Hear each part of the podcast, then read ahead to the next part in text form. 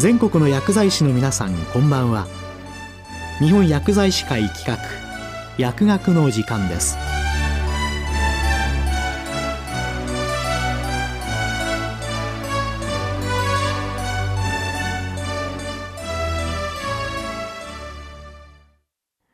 今日は厚生労働省アワー薬剤師の養成及び資質向上等に関する検討会取りまとめと今後の薬剤師薬局のあり方について厚生労働省医薬生活衛生局総務課永井里美さんにお話しいただきます。こんばんは。厚生労働省医薬生活衛生局総務課の永井と申します。今回は厚生労働省において薬剤師の養成や資質向上などについて議論された検討会の取りまとめが本年6月に公開されましたので、その内容と今後の薬剤師、薬局に求められることをお伝えいたします。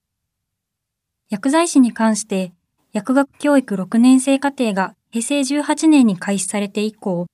求められる役割が変化してきています。具体的には、地域包括ケアシステムの一員としての薬剤師の対応、医療機関におけるチーム医療の進展、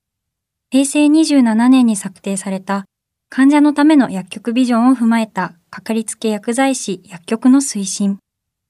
令和元年12月に交付された改正薬機法における薬剤師薬局の機能強化などが挙げられます。このような状況を踏まえ、今後の薬剤師のあるべき方向性を検討するため、昨年7月に薬剤師の養成及び資質向上等に関する検討会を設置して議論いたしました。薬剤師の今後の受給動向のほか、薬学教育から国家試験、免許取得後の資質向上に関することなど、幅広い内容を対象として約1年間の議論を行い、本年6月に取りまとめを公表しました。本日は本取りまとめの内容について簡単にご説明します。まず、薬剤師の従事先は、薬局、医療機関のほか、製薬企業、行政機関など幅広くありますが、従事先ごとに今後の薬剤師が目指すべき姿がまとめられています。本日は薬局と医療機関に関してご紹介いたします。薬局においては、患者のための薬局ビジョンや法改正に基づき、医療・介護関係機関との連携、在宅医療への対応など、かりつけ薬剤師、薬局の普及や、機能充実化などの取り組みをより進めていく必要があります。また、健康への関心や正しい理解を促し、病気の予防や健康づくりに関与する取り組みも必要です。加えて、感染症対策などの公衆衛生の対応も求められています。現在は新型コロナウイルス感染症のワクチン接種体制への協力や自宅療養、宿泊療養者へ必要な医薬品を提供することなども重要な役割です。また、医療機関においては、チーム医療の推進により、多職種と連携しながら病棟の薬剤業務を充実させることが求められており、医薬品の専門家である薬剤師が薬物療法に積極的に関わっていくことが必要です。また、入退院時等におけるシームレスな薬学的管理を実践するため、地域の薬局等の関係機関や、機能の異なる医療機関との連携にかかる業務にも今後関与していく必要があります。このような連携を進めるにあたっては、電子処方箋等の取り組みや、電子版お薬手帳の利用など、ICT を活用した薬剤師の業務を積極的に考えることが必要となります。これは薬局においても同様です。次に取りまとめでは、薬剤師が今後目指すべき姿の業務を行ったと想定して、薬剤師の将来のニーズや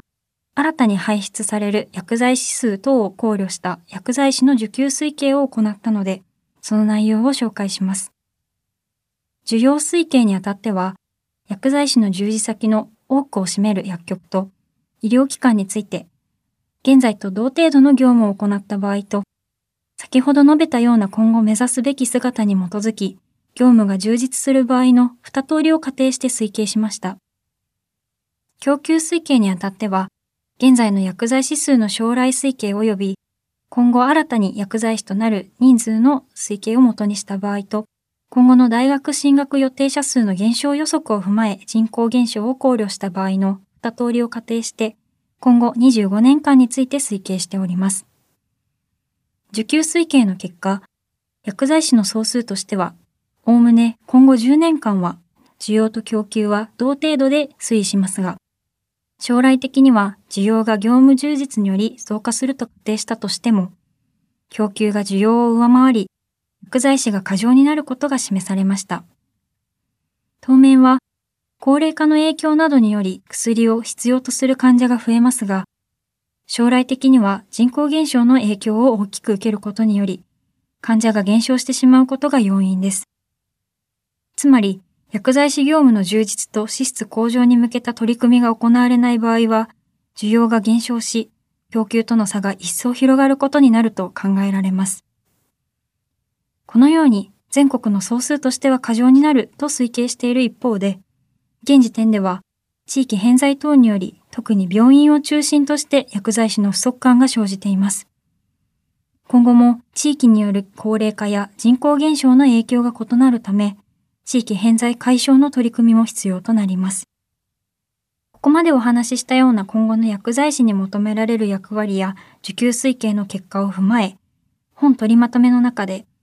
薬剤師の要請等と薬剤師の業務資質向上について提言をまとめています。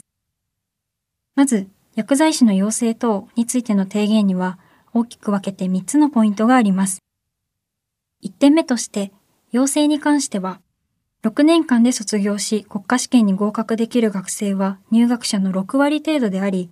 大学によってその差が大きいという課題があります。これを受け、提言では、将来的に薬剤師が過剰になると予想される状況下では、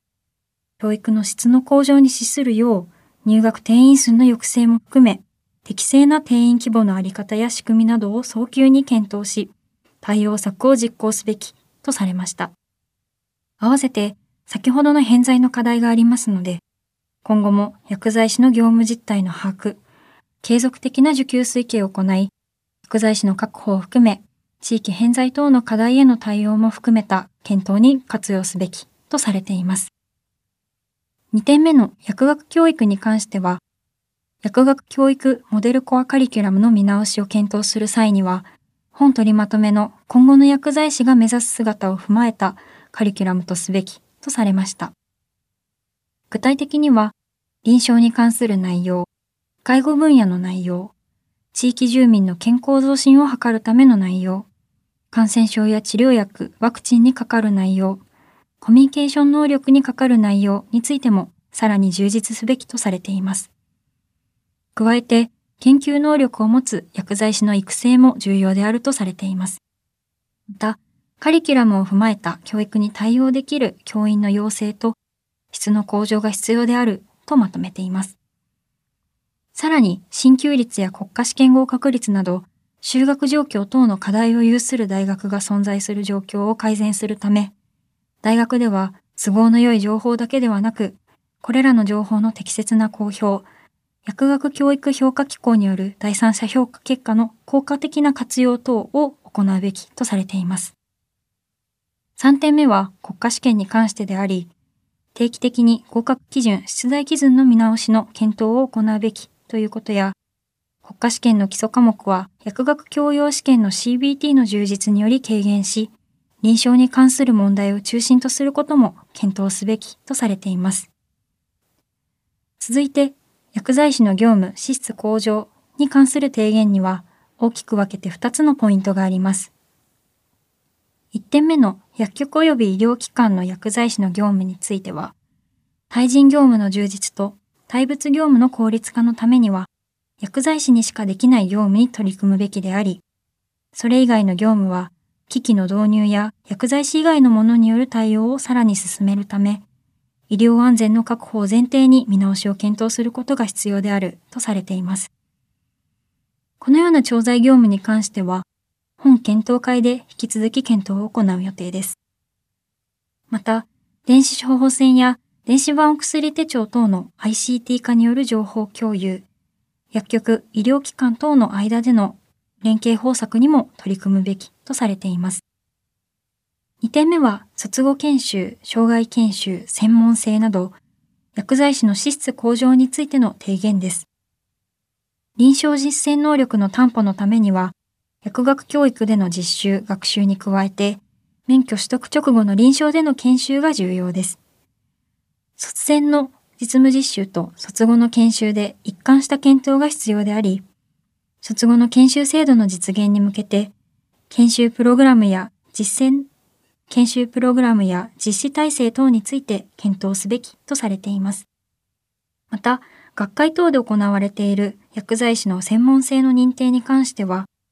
第三者による確認など、認定の質の確保について検討が望まれるとされています。以上が取りまとめの概要となります。本取りまとめは広範な内容となっていますが、これらの内容が適切に実施され、薬剤師が今後求められる役割を果たせるよう、厚生労働省として薬学教育に関わる大学関係者、関係団体、文部科学省と連携しながら、薬剤師の資質向上等について検討を進めてまいります。例えば、免許取得後の対応としては、今後の薬剤師に対し必要な知識及び技能の習得のための研修等を実施いただくよう支援する予算事業を本年度より行っています。専門性については、国民のニーズに応える薬剤師の専門性のあり方に関する調査研究を厚労科研費で行っています。薬剤師の皆様におかれましても、薬剤師、薬局を取り巻く環境が大きく変化する中、この変化に対応し、地域で活躍する薬剤師となるには何が必要かをぜひ考えながら、これまで以上に主体的かつ積極的に日々の業務や自己研鑽に取り組んでいただくことが重要であると考えています。本取りまとめはホームページにて公開しておりますので、ぜひご確認いただければ幸いです。また、最後にご紹介となりますが、来月10月17日日曜日から10月23日土曜日までの1週間は、薬と健康の習慣です。本週間は、医薬品や薬剤師等の専門家の役割に関する正しい知識を国民の皆様に周知することにより、国民の皆様の保健衛生の維持向上に寄与することを目的としています。啓発用ポスターやパンフレットは、こちらもホームページにて公開しておりますので、地域住民の方への周知にぜひご活用ください。最後までお聞きいただきありがとうございました。今日は厚生労働省アワー、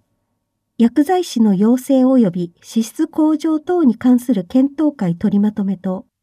今後の薬剤師薬局のあり方について、厚生労働省医薬生活衛生局総務課、永井里美さんにお話しいただきました。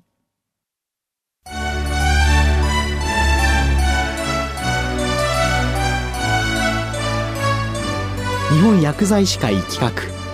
薬学の時間を終わります